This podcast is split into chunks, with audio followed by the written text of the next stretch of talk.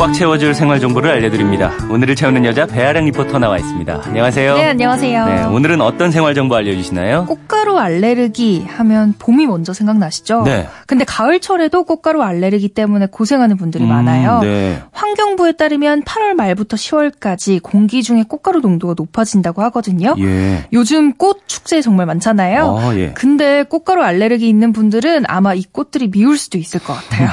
눈으로 보는 건 괜찮은데 꽃가루 가 코와 입에 들어가면 재채기 연거푸 계속하고 또 따끔거리고 불편하잖아요. 그렇죠.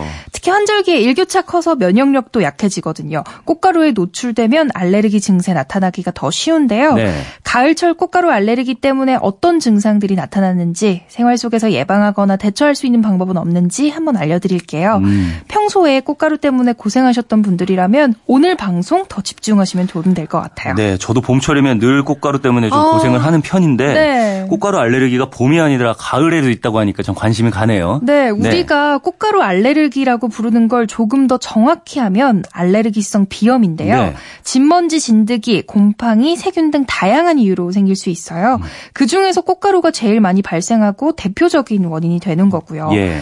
꽃가루 절정기는 봄, 가을로 1년에 두 번이에요. 봄에는 3월에서 5월까지 주로 소나무, 버드나무 같은 꽃가루가 많이 날리고요. 네.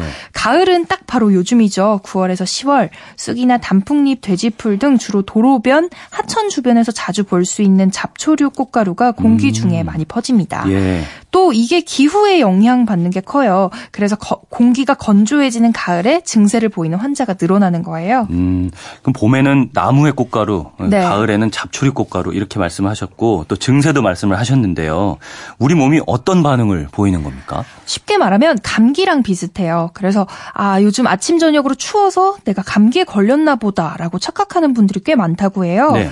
비염은 코 점막에 염증이 생기는 건데요. 주로 맑은 콧물, 재채기, 코막힘이 나타나고요. 음. 얼굴이랑 온몸이 가려운 피부염, 눈에 눈곱이 끼고 충혈되는 결막염 증세를 보이는 분들도 계세요. 네. 심한 경우에는 기관지 천식이 같이 와서 호흡곤란이 발생하는 경우도 있는데요. 특히나 아침 저녁으로 더 심하게 나타난다고 합니다. 네. 근데 이렇게 심한 정도까지 안 가도요. 콧물이 줄줄 흐르고 재채기가 연거푸 나오는 것 자체만으로도 일상생활 하기가 많이 불편하잖아요. 아, 많이 불편해요. 혹시 요즘 밖에만 나갔다 오면 내 몸이 계속 이런 증상들을 음. 보였거나 꼭 매년 이맘때쯤에 비슷한 증세 겪으셨다면 가을철 꽃가루 알레르기일 확률이 아, 높습니다. 저는 또 올해 눈이 약간 충혈되고 어, 이랬는데 네. 이것도 알레르기일 가능성도 있는 것 같네요. 병원 한번 가보셔야 될것 어, 같아요. 예. 예방법 이런 것도 도움이 될 것 같은데 도움이 되는 음식이나 차 같은 것도요 알려주시면 좋을 것 같아요. 네, 내과 전문의 박종남 선생님께 여쭤봤는데요. 네. 예방할 수 있는 방법은 일단 피하는 거라고 하셨어요. 음. 꽃가루 제일 많이 날리는 시간이 오전 10시부터 오후 2시 사이거든요. 그때는 야외 활동 최대한 안 하시는 게 좋고요. 만약 나가셔야 한다면 마스크 착용하시고 또 눈을 보호할 수 있는 안경도 껴주세요. 네. 실내에서는 환기시킨다고 창문 활짝 다 열어두지 마시고요. 바깥 공기 안 들어오게 좀 닫아주시고 음. 정화기 있으면 공기 깨끗하게 걸러주시는 것도 중요합니다.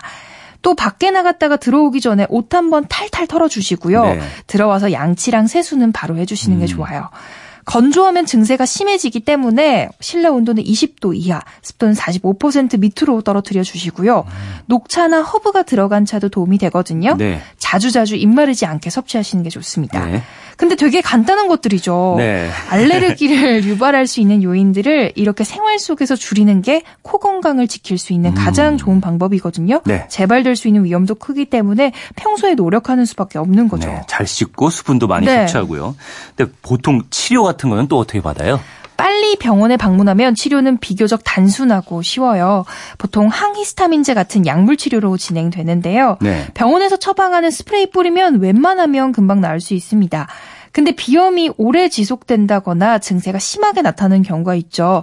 이럴 때는 면역 치료를 진행, 합니다 피부 반응 검사나 혈액 검사를 통해서 어떤 꽃가루가 원인인지를 확실하게 알아내고 그 항원을 혀 밑 또는 팔의 피부 밑으로 넣어서 치료하는 음, 건데요. 예. 장기간 치료를 받아야 한, 해야 한다는 단점이 있긴 하지만 제일 확실하게 나을 수 있는 방법이기도 해요. 알레르기 비염 가볍게 받다가는 만성 비염으로 악화될 수 있고요. 예. 나중에 축농증 같은 더 큰 병으로 키울 수 있거든요. 무엇보다 요즘철에 약한 코 속 점막 보호하고 면역력 키워서 미리미리 알레르기 예방하는 게 제일 좋을 것 같아요. 네. 요즘 많이 생기는 꽃가루 알레르기에 대해서 알아봤습니다. 몸이 가렵거나 아니면 눈이 따갑고 콧물 재채기가 많이 난다. 이러면은 가까운 병원 방문해서 검사해 보시는 것도 좋을 것 같습니다. 오늘을 알차게 채울 꽉 찬 정보였습니다. 지금까지 오늘을 채우는 여자 배아량 리포터였습니다. 감사합니다. 네, 감사합니다.